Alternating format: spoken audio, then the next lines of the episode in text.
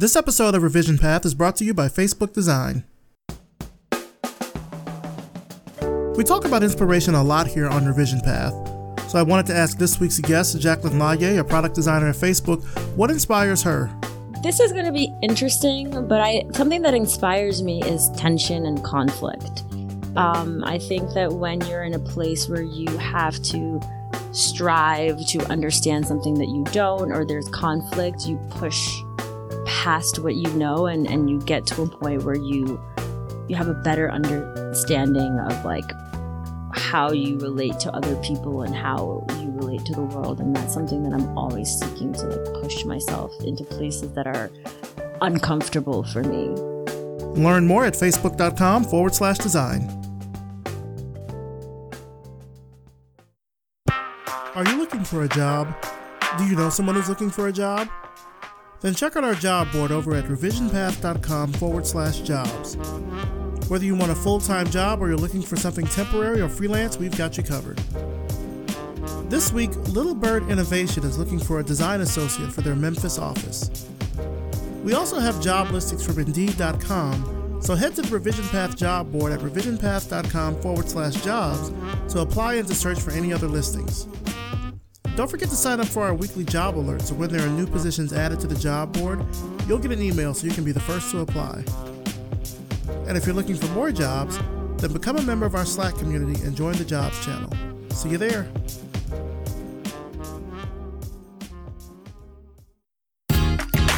You're listening to the Revision Path Podcast, a weekly showcase of the world's black graphic designers, web designers, and web developers. Through in depth interviews, you'll learn about their work, their goals, and what inspires them as creative individuals. Here's your host, Maurice Cherry. Welcome to the Revision Path Podcast. My name is Maurice Cherry, and before we get into this week's interview, let's talk about our sponsors, MailChimp and Hover. More than 10 million businesses around the world use MailChimp to send email newsletters. No other email service provider is better when it comes to both functionality as well as customer service. Sign up for a free account today at MailChimp.com. When you have a great idea, you want to secure a great domain name for it, and that's where Hover comes in. Hover makes it easy for you to find the domain name that you're looking for and get it up and running with no hassle and no heavy handed upselling. So go ahead and grab yourself a domain today and use our promo code RevisionPath, and you'll save 10% off your purchase. Speaking of saving money, today is the last day for our Black Friday Cyber Monday sale in our store. Again, our store is at revisionpath.com forward slash store, and you can save 15% off everything t shirts, hoodies, tote bags, mugs, and get free shipping.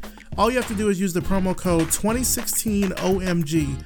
That's 2016OMG. Now, again, that sale ends today, November 28th. I think we're going to have one more sale coming up soon, so keep your eyes open for that in case you missed this one. We'll have a link in the show notes. Here's our Patreon fundraising campaign update. So we're still at 40 patrons, but we've dropped down to $264 a month. Again, I want to thank all of you that have pledged your support and your appreciation for the show at any level that you pledge. Again, I really do appreciate it.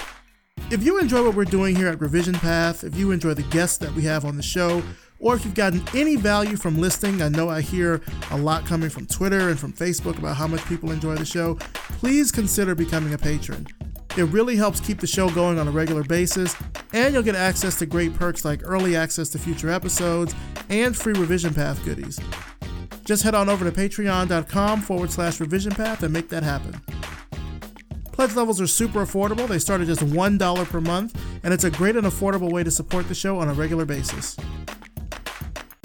Now let's get on to this week's interview. We're finishing up our series from Facebook headquarters and we're talking with product designer Jacklyn Laryea. Let's start the show. All right, so tell us who you are and what you do. I am Jacklyn Laryea and I am a product designer at Facebook. How did you first get started here at Facebook? Well, Facebook was actually like not a place that I thought about working or was interested in working um, for, but I was contacted by a design manager called Tori Hargrove, who, you know, told me about a position and, and was interested in talking to me Um, I talked to him for about eight months before I kind of decided to to come. Mm-hmm. And yeah, I just kind of came and I had an interview and I was really taken by the the kind of warm vibe of the entire campus. And then here you are. What? How, how soon from that interview did you get started? Probably about three months. So I know that there are some things you're working on that you can't talk about, but in general, can you talk about the work you do as a product designer here? Yeah, so I'm a product designer on the media team, specifically with news. And I would say, like, the biggest thing that we are working on right now is trying to get the right type of news to the right person at the right moment. Mm-hmm. So really under trying to understand what people are interested in and how we can get more of that content in front of them and less of the content that they may not be interested in. How do we like roll that away? What's a typical day like for you here? It's a lot of talking to people, talking to different teams. It's a lot of networking. Facebook is like an ecosystem. So it's, you might be working on one thing and there might be five other teams that have tried something similar or have done something similar. So you really have to make sure that you're connected and plugged in to like lots of other teams. So it's a lot of, oh, you might want to talk to this team. You might want to talk to that team. And really, there's a whole idea of the social graph is something that's really true within the company as well so with the work that you're you're doing here, I kind of want to go on your design journey. So Yeah. let's let's start. We'll start way way back. Tell me about where you grew up. So I grew up in Ghana, which is in West Africa. Okay. Um, I born and raised was raised by I, my sisters and I were raised by my grandmother. Um, so yeah, I grew up in like this tiny little country in Western Africa, like right on the equator. Um, and then my family moved to New York City when I was 10 years old. Um, lived there, went to boarding school. Um, I didn't, I've always drawn. I've always been somebody that has painted and drawn and, and really loved art. Um, I wrote a lot, but you know, being uh, West African and children of very African parents, there's like three professions that you can have in Mhm. order to not be a disgrace to your to your family. So it was like I could be a doctor or I could be a lawyer or I could be an engineer. Mm-hmm. And when I got to college, I told my parents that I wanted to be an anthropologist. Mm. Like specifically, for some reason, I was really interested in Egypt and I was like, I'm going to move to Cairo and be an Egyptologist. okay. And they were like, no. How? Like, how is that a profession? Right.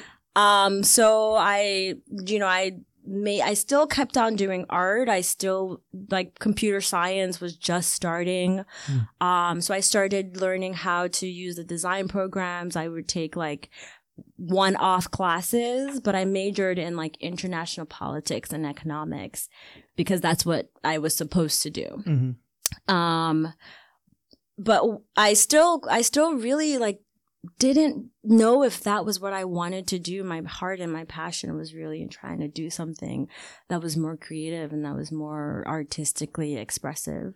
So I took a design internship um, when I was like 18 years old just to kind of see what that whole world was about. Um, and I ended up loving it. And I didn't realize that you could actually make money doing artistic work. Um, so after I graduated, I still like took the LSAT, applied to law school, got into law school. Wow. Yeah. And my sister was my sister was actually in law school at the time. Mm-hmm. And I was about to accept um, this law school um, admission. And I had a conversation with my sister, and she was just like, if you decide to do law, if you decide to go into this completely other profession, like you can't be a designer. You can't do both. You have to choose. So it was this moment in my life where I really was looking at my parents and and all of the all everything they had sacrificed for me like bringing me to this country putting me through boarding school putting me through college really wanting me to to be successful and have this like career trajectory Mm-hmm. and throwing it all away in their mind and deciding to become like a designer which like the iphone wasn't even a thing at the time so like nobody knew what product design was yeah Do they know what it is now? i think so i mean my mom knows how to use gmail and she like uses whatsapp on a daily basis but so they def they do understand what product design is now and they're incredibly proud of me but it was a journey to Yeah. get them to the point where they saw what I did not just as, you know, art, hmm but as a real profession solving real problems. Yeah. Your mom's better than, than mine is. She's just started learning how to text. Oh, really? And so now I get all these crazy misspelled emoji texts. I'm like, she's learning. right? I, I get it. She's learning. I'm So trying to get my mom to create her own Bitmoji. I feel like that's That's advanced. that's That's pretty advanced. Baby steps. baby steps. Yeah, one one thing in front of the other. They know what Facebook is, so that's that's positive. Well, that's good. Yeah. That's good. I mean, Yeah. but they're like you said, they're proud of you now. They understand. Yeah, kind they're where yeah you've come from. They're incredibly proud of me now. That's awesome. Yeah. Uh, where'd you go to school?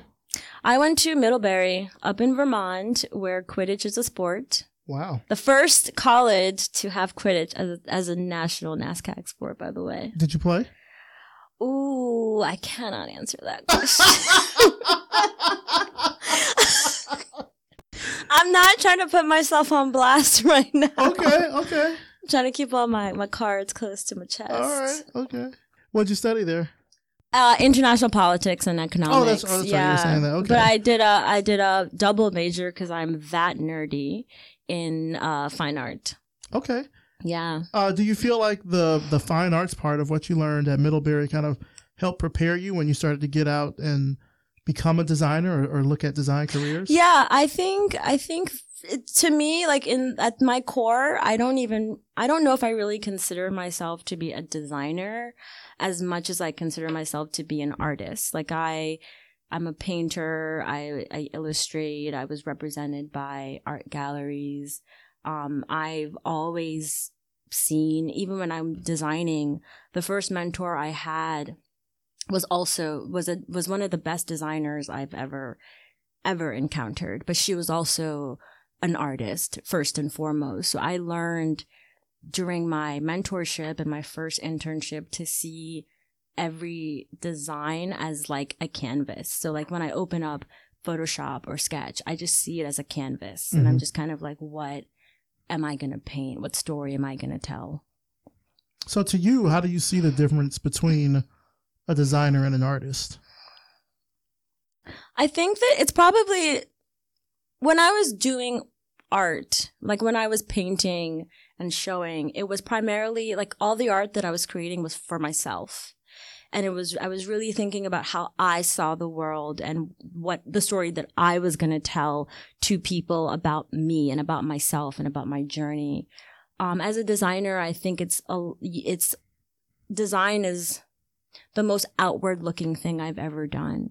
It's not what do I want to create? What story do I want to tell for myself? It's what do I, how do I help people tell their stories? Mhm. And how do I help people understand the stories that, you know, my client or my company is trying to tell them? It's, it's much more outward looking design and, and art, I think is much more inward looking. You're doing it for yourself. Do you have sort of a personal philosophy, I guess, then, you know, since you've come from that background where you were studying fine arts, creating fine arts, do you bring any sort of philosophy to design that you've gleaned from that?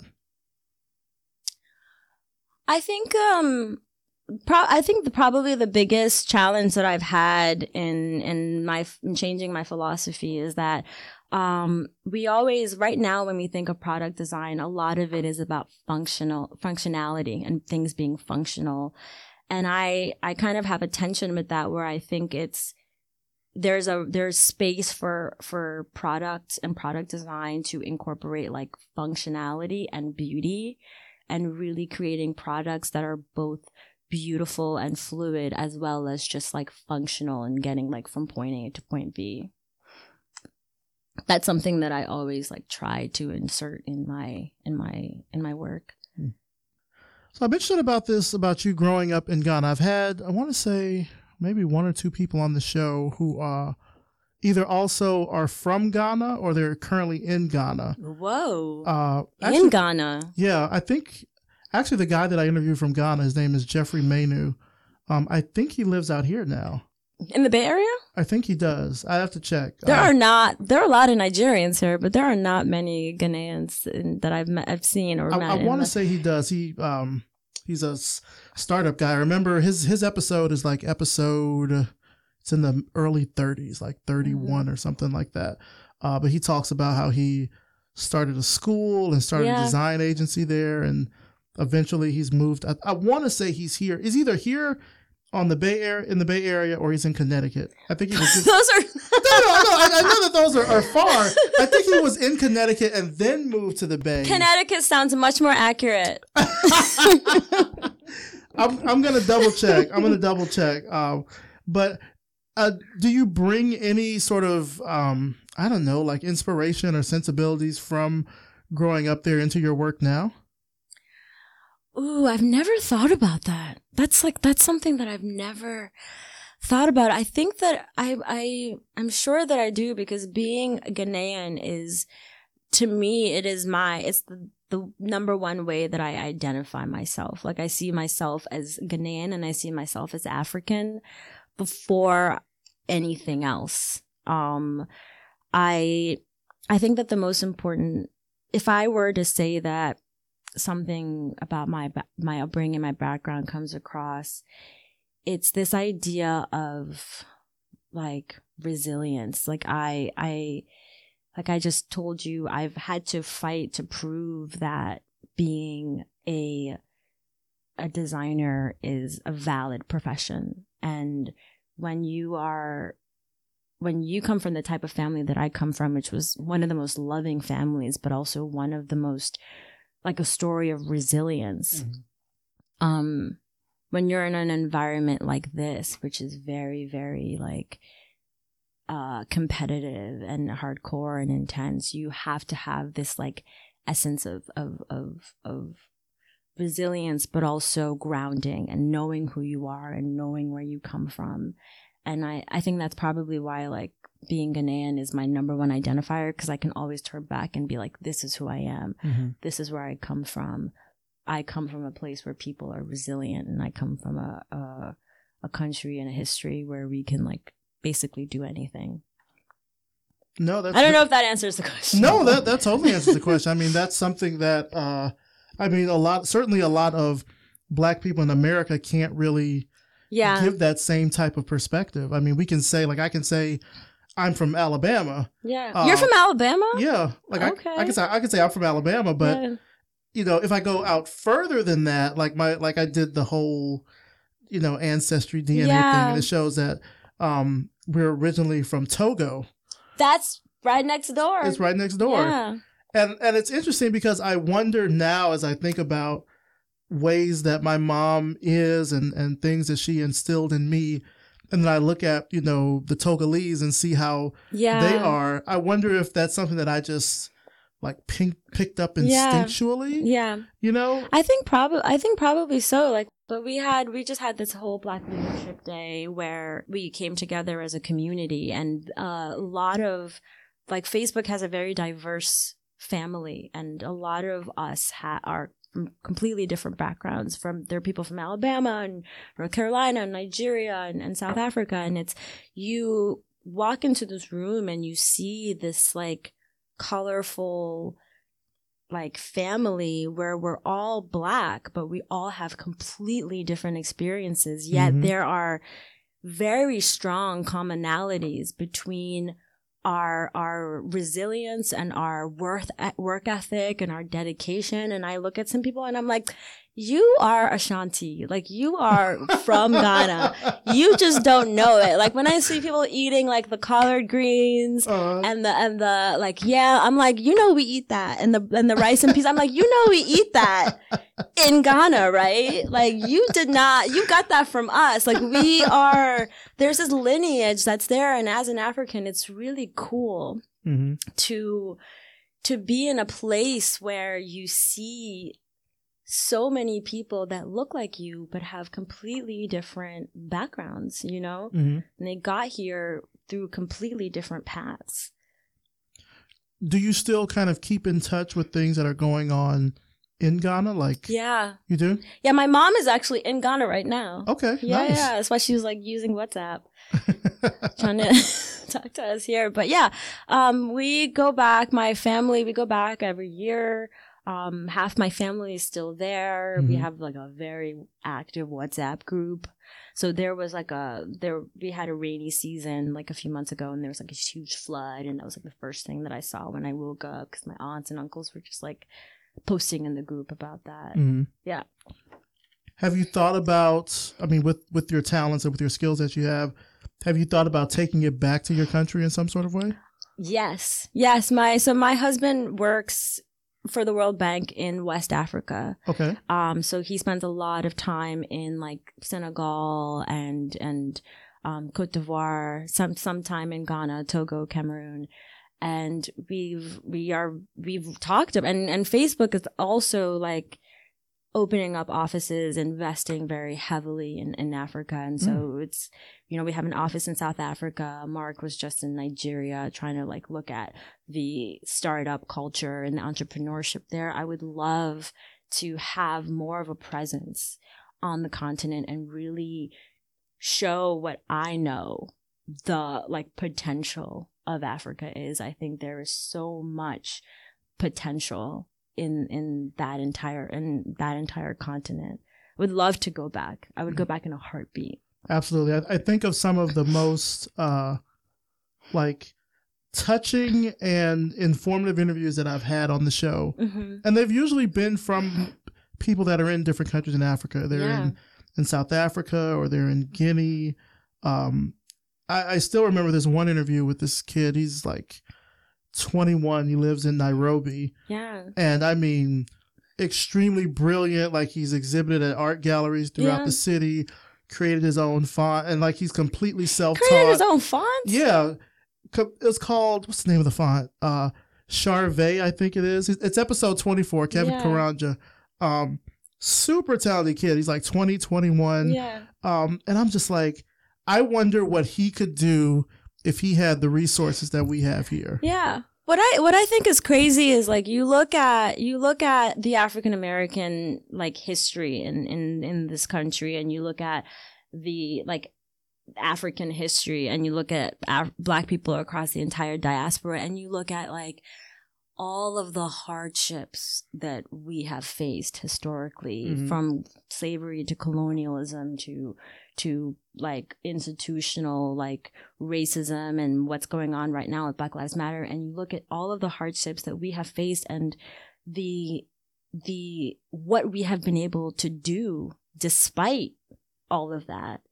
And you think about what we could do as a whole community, all people, mm-hmm. if we could raise each other up, what we as a human race could be like capable of and what Africa as a continent and, and what certain groups could be capable of if we're if we're capable of that now with all of this like this hardships that we've gone through what are what what else are we capable of you know right. yeah i i really think not that... to get too like political but no no no no, I, no I that's feel, fine feel very strongly about that no that's fine and i totally agree with you i mean mm-hmm. the at least I think what I'm doing with Revision Path is kind of helping a little bit with that and just mm-hmm. at least showing people that these are possibility models that you can follow. These are people that are in the industry that look like you, yeah. or maybe that don't look like you, but they're doing this kind of work and you need to know about the work that they're doing. So, yeah, I totally agree with that. do you feel like you're satisfied creatively between your fine arts work and the work that you're doing here at Facebook? I think so. I think um, with my fine art stuff, it's a, it's it's very much about self expression, and it's about me processing how I feel in my personal life, how I feel in society, how society views me. Mm-hmm. Um, at Facebook, I think there are so many, there are so many really meaty problems that we are trying to solve as a company and the scale at which we're trying to do it, connecting the whole world and being as Africa's is a part of Africa and South America, I would say are two places that I'm really passionate about and seeing the work that we are doing there mm-hmm. to really understand how these different, like how, what does technology look like in these places? How do these people connect with each other? How do these people connect with the world? How does the world connect with these remote parts of, of the globe? It's, I, it's so, it's very challenging and it's something that definitely like you, there is no end. Now you're based out of New York City. Yes.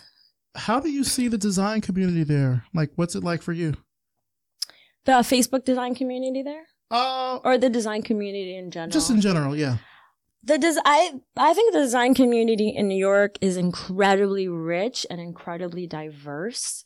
Um, in New York, I'm I find myself completely stimulated by designers that are not just in tech, mm-hmm. but are doing fashion and they're doing they're doing architecture and they're doing art and they're doing they're working on cars, they're working in print, they're working in magazines the art community, like the the design community, I I would say in New York is really an art community, and you have access, I think, in New York to to people and to museums and exhibits. Um, I think we're really fortunate to have that. Um, I think it's still, in terms of tech, I think it's starting to thrive. I think it's still growing. Um, the communities there are smaller, which I think helps it become more close knit. When you start to have like a really a really powerful industry concentrated in a really really small space, you have a lot of room for innovation, but you you you kind of lose this like there's only a few of us mm-hmm. and we need to stick together and we really need to push on each other um, the larger that community becomes the smaller those spaces are and the more you're kind of like wait where do i fit in? Where where how do i how do i navigate this? Mm-hmm. um so we have the advantage in new york of at least in tech of having a smaller group at least at this at this point if that makes sense. No that makes sense. That makes sense. I was also going to ask it's probably controversial but no no no. I mean i think as a follow-up to that i would say what do you want to see more of out of the design community in general if I'm going to be very, very real, I would really love to see the design community as a whole really try to focus on targeting and, and connecting some groups that are not as represented in, in, in media and in tech. Mm-hmm. Um, when I, when I use Instagram or when I use Twitter when I use Facebook, I mainly Instagram and Twitter, I see like Afro punk, like their page, like Blacktivity, their page.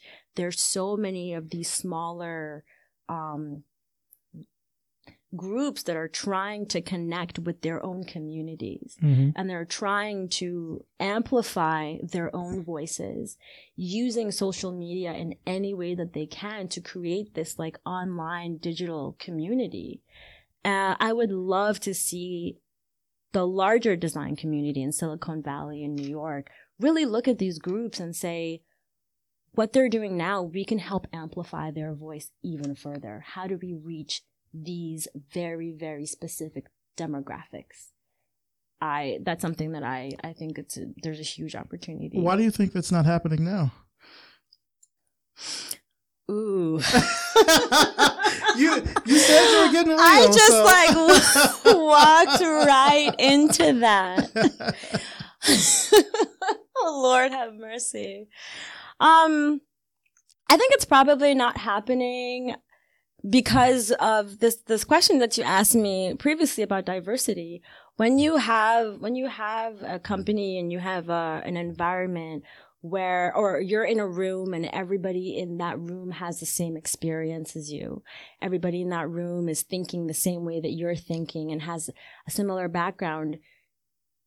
If you have one person in that room that's like no that is not my experience. That's not what i've gone through. This is not where i'm coming from. Like i'm not coming from the same place that you're coming from everybody suddenly turns to that one person. Is like then they're like tell us about your experience. Mhm. help us connect. And so that we can connect with people that are like you we need more people in that in those types of rooms. Mhm. and right now those rooms are not diverse enough. And i think it's a lot of it is oversight. Like we are not reaching out to these like demographics because we just don't have enough people that are speaking up and saying we should be connecting these people as well Yeah. That's that is so true. I can tell you like in the early early ish days of when I did revision path, it was that same mm-hmm. way. I think it was right after it was right after I got my first sponsor and I was like, I'm gonna reach out to the rest of the design community and let them know about this show and this design podcast. And I would reach out to other design podcasts and I would recommend myself as a guest. I would recommend guests that I've had. And I mean completely shut out. Yeah. Like didn't even want to respond to an email or well. if they did respond it was uh, you know oh, well we're we're good. We've already got everyone for the year. I'm like it's it's february.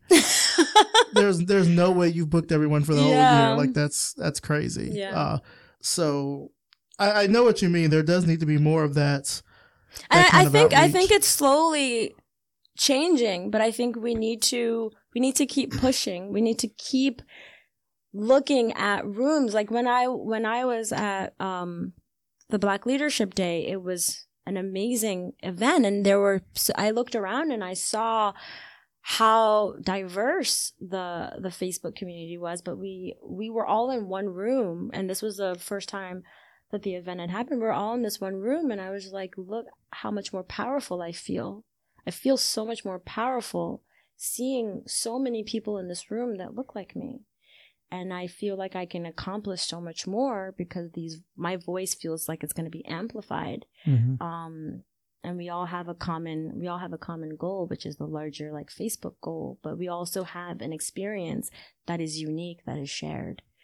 was that the first time that facebook did that event Yes. wow that's dope i i remember It was amazing. Yeah, I bet it was. I remember in 2015, I went to uh, there was a Black in Design conference at Harvard, Mhm. and it was it was the the Harvard Graduate School, the Black Student Union inside the Harvard Graduate School. Were like, we're going to put together this two day conference, and it was mostly urban planners and architects, although they just Mhm. called it like Black in Design. Mhm. And so I think that might have initially deterred a lot of people from wanting to get involved because they're like, oh well, I'm I'm a product designer. Why would I go to that or something like that? Yeah. Um, I decided to go because I've never seen that type of conference before. Yeah. The most expensive ticket was fifty bucks. what? Yeah, and so I said, well, I can I can do that. I can swing that. And so I Yeah. flew up to Boston for that. And I mean, it's so rare that you go to a design event that affirms you as both a designer Yeah.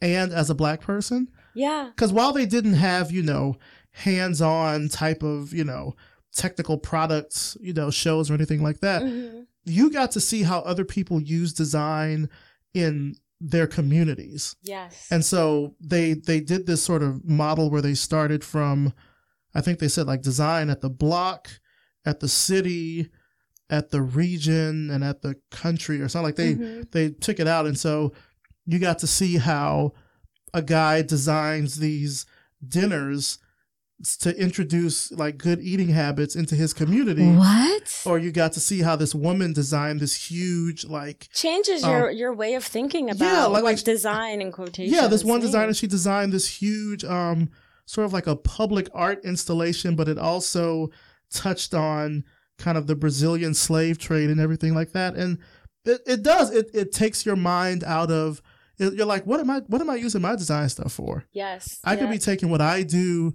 to a whole other Yeah. level Yeah. and it just get it just like left you with that food for thought they had Mhm. they had soul yoga in the morning they had What is that? is that when you do yoga and you like eat chicken? No, they they were doing yoga to like um God, what was it was yoga, but then like she was incorporating like Marvin Gaye lyrics into it and everything. and Interesting. Is that still a thing?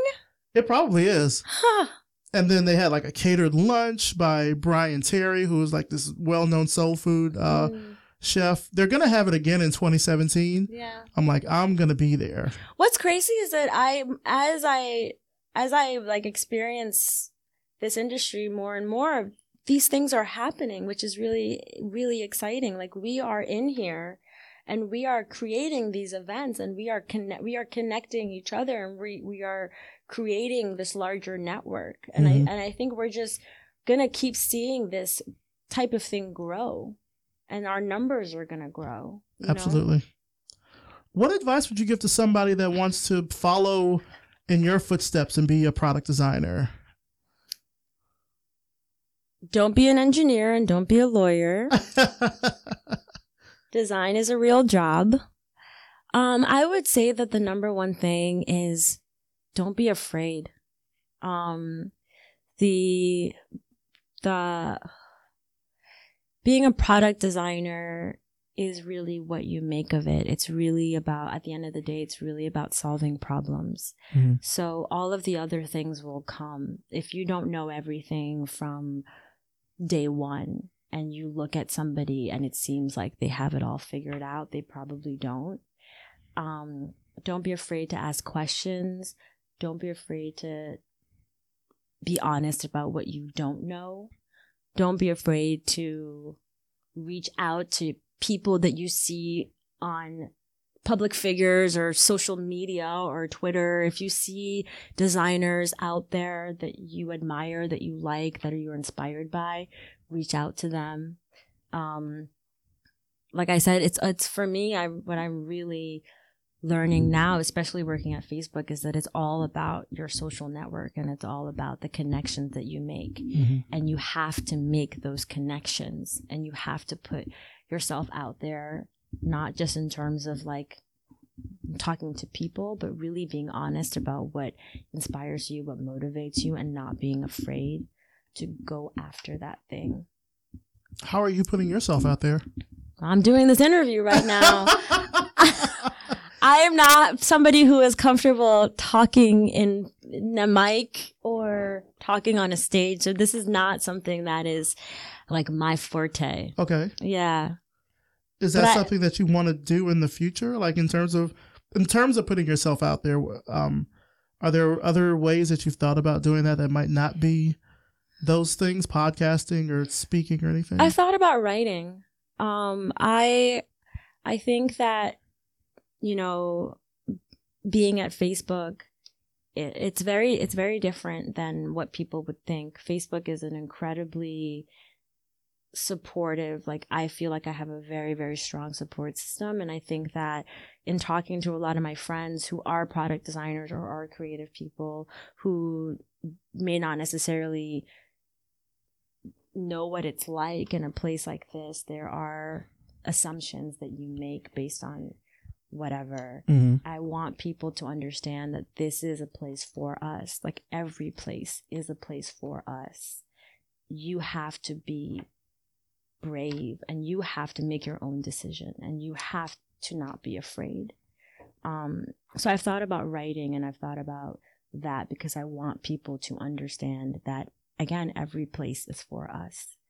And if you put yourself out there, like I'm hoping to do um, soon, um, you might you might influence somebody, you might change somebody's mind, you might prevent somebody who was going to go to law school. Like my sister, when she was in law school, she was the one that really, like her words touched me and made me choose between law and, and design Mhm. and for someone that, like her to be that powerful in my life um, i want to make sure that people know that all the options that are that are in front of them I definitely think writing is great. Uh, I Mhm. I spoke with uh, Cella Lewis, who uh, her interview came out on Halloween, uh, and she also writes. She has a, a website. It's called Inherent Design Cella Lewis, and she writes about design topics and things of that nature. Because when I spoke with her, she said the reason that she does it is that there's just not that many black design voices out there, Yeah. let alone black design voices from women. Yeah. And she's like, true. I want to be able to put at least my stake on how I feel about certain things because I she's like I have I have feelings about things and I want to express them and Yeah. this is the easiest way for me to do it is to just put it out there yeah. in words and those design voices need to be out there because Yeah. they're mostly not I mean there are a few but it's just not as uh widespread like if if someone asked you to name five black design writers Lord Jesus. exactly it's like I I Um, don't know Yeah, I actually can't think of any. but Can you like, think of one? Who? You? well I guess me yeah You? me well oh that's I don't know that's cheating because I employ people that do that so that's There was cheating. that guy. well, there was that guy from Twitter. No, uh Leslie Miley something. I don't know if he's writing He wrote on. There was like Medium. I read him on Medium. There was a. Wasn't there on Medium some? from Twitter. Oh, um, Right? I think you're talking about Mark Luckie. Maybe, that's him, but he's not a designer though. Oh yeah, no, he's he was in engineering. No. uh, he? no, he was in like marketing. Oh okay. The engineering guy was Leslie Miley. yes, Leslie. Miley. Yeah. Um, I'm trying to think like design voices. I would think Gail Anderson. Mhm. Uh, but see, I'm thinking that are like writing a lot or writing at least regularly. Like she writes books, and like Mm. she just had a book that came out this year called Outside of the Box. Yeah, that's true. There aren't. There are not. And so many they're- of us. And it's like you have to, you got to start somewhere, even if it's on a blog, and then you kind of build it, um, build it up. So yeah, it's Food for thought. it's definitely food for thought. And hopefully for people that are listening, that's is inspiring them if they're thinking of a way to get into it. Like I always Mm-hmm. tell designers that say well, they want to find a way to kind of be more marketable and Yeah. things like that. I tell them like keep a blog of some sort, like write about your design process, write about how you feel about a certain design because I think we all know when something is badly designed. Yeah, everyone writes articles and does YouTube, everything. Right, but it. it's when like- Spotify changed their green, everyone was like, "Let me tell you how I feel about that." Right, right. But like be able to at least say that and articulate that in a way where someone can see, okay, this person has a distinct design voice. Or they have a, a distinct way of looking at the design community or design things, which Yeah. can be hard to tell because I'll look at honestly, I look at a lot of the sites that black designers have and they're just portfolios. It's just But it's also a picture hard. gallery. Right, but Maurice, it's also hard when you. I feel like I agree with you, but at the same time, it's a lot of pressure because you're in the space, you're trying to navigate, you're trying to understand what your role is Mhm. being black in a new space.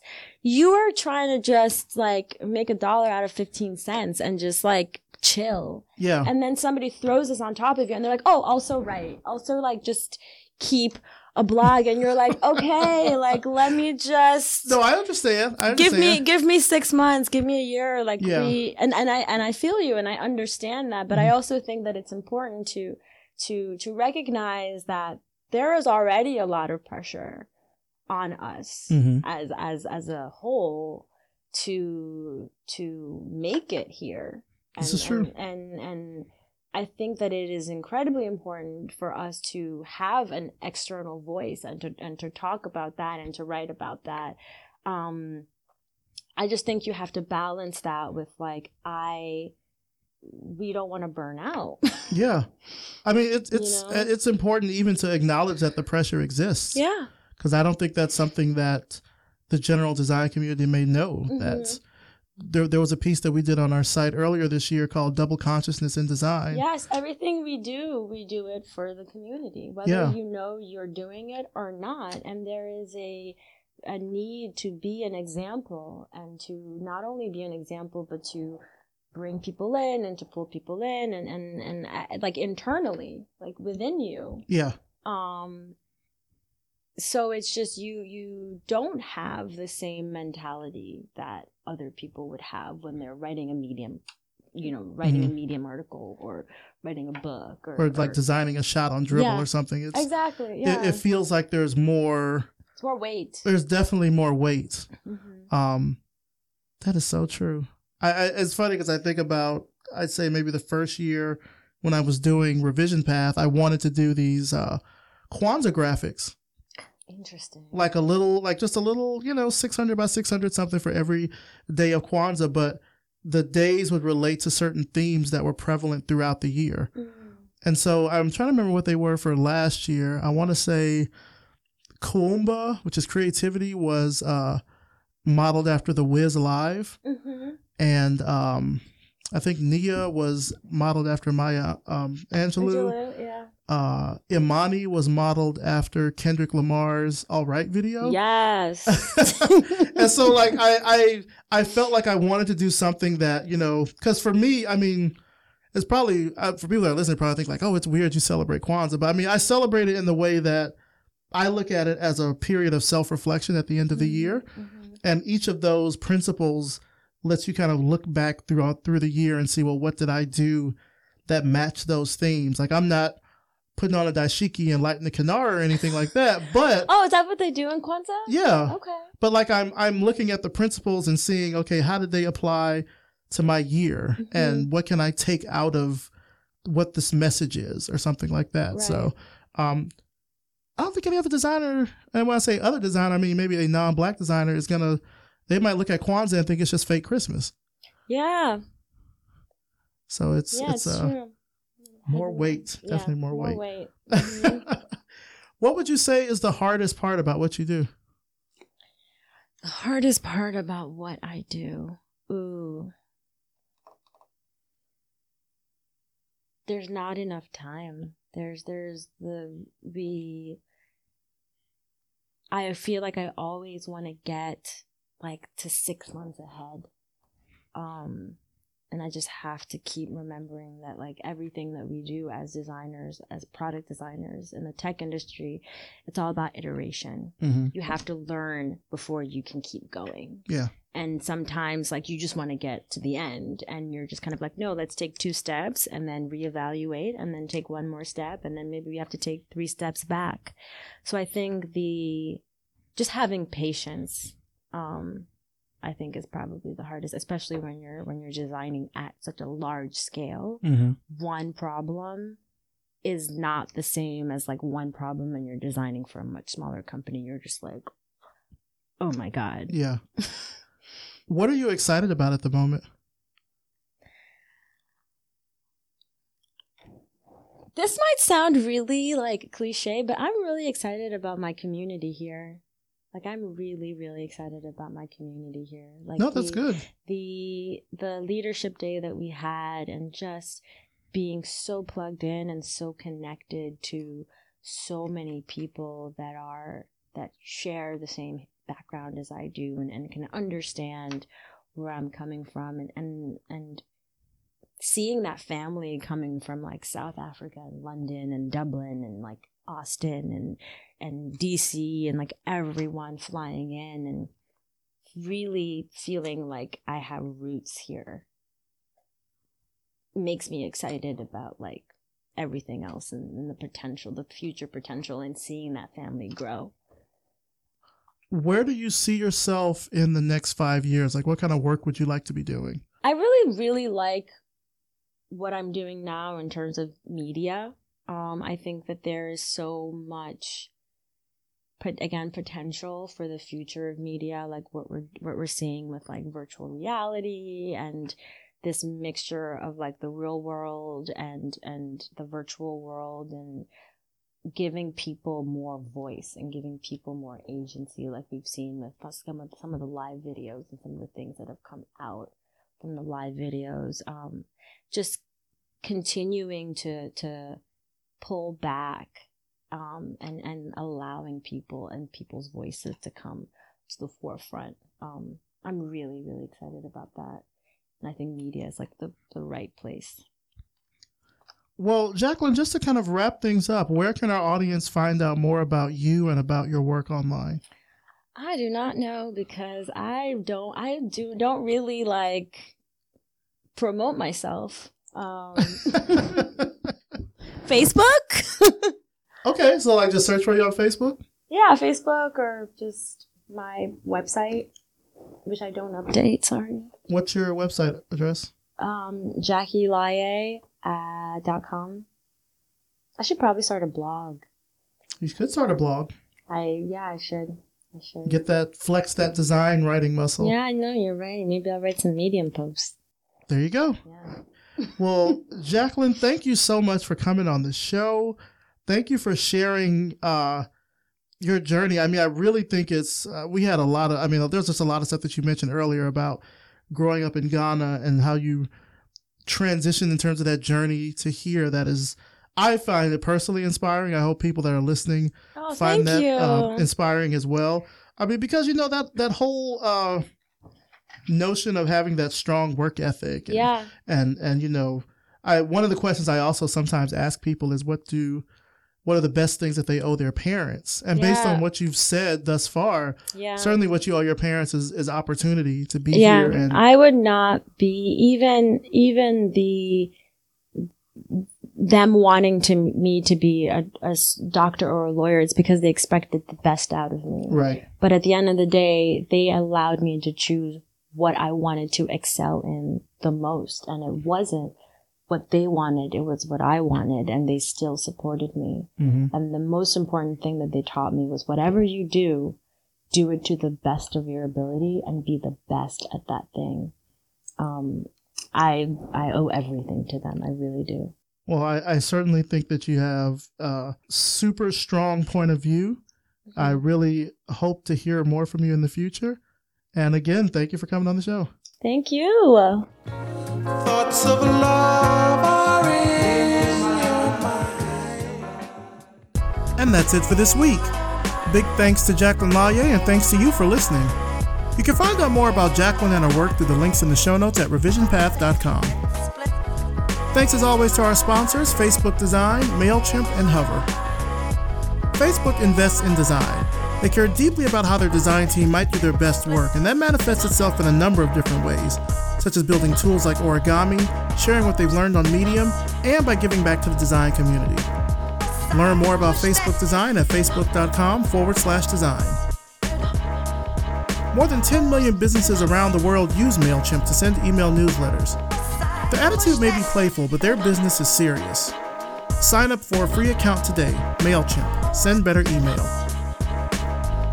Hover takes all the hassle and confusion out of buying and managing your domains. Search for a few keywords, and Hover will show you the best available options across all the 400 plus domain extensions out there. Ready to get started? Save 10% off your first purchase by using the promo code RevisionPath at checkout. This episode was edited by RJ Basilio and produced by me, Maurice Cherry. Our intro voiceover is by Music Man Dre with intro and outro music by Yellow Speaker. If you like this episode, please do me a huge favor. Leave us a rating and a review on iTunes. It only takes a minute or two. It really helps the show get out there so more people can see it because it pushes us up in the iTunes rankings for design podcasts. And I'll even read your review right here on the show. Revision Path is brought to you by Lunch, a multidisciplinary creative studio in Atlanta, Georgia. If you like the work we're doing with the podcast and with the website, then visit us over at Patreon and become a patron. Just go to patreon.com forward slash revision path and pledge your support. Pledge level start at just $1 a month and you'll get access to behind the scenes information about the show, upcoming interviews, and so much more. Thanks so much for listening, and we'll see you next time.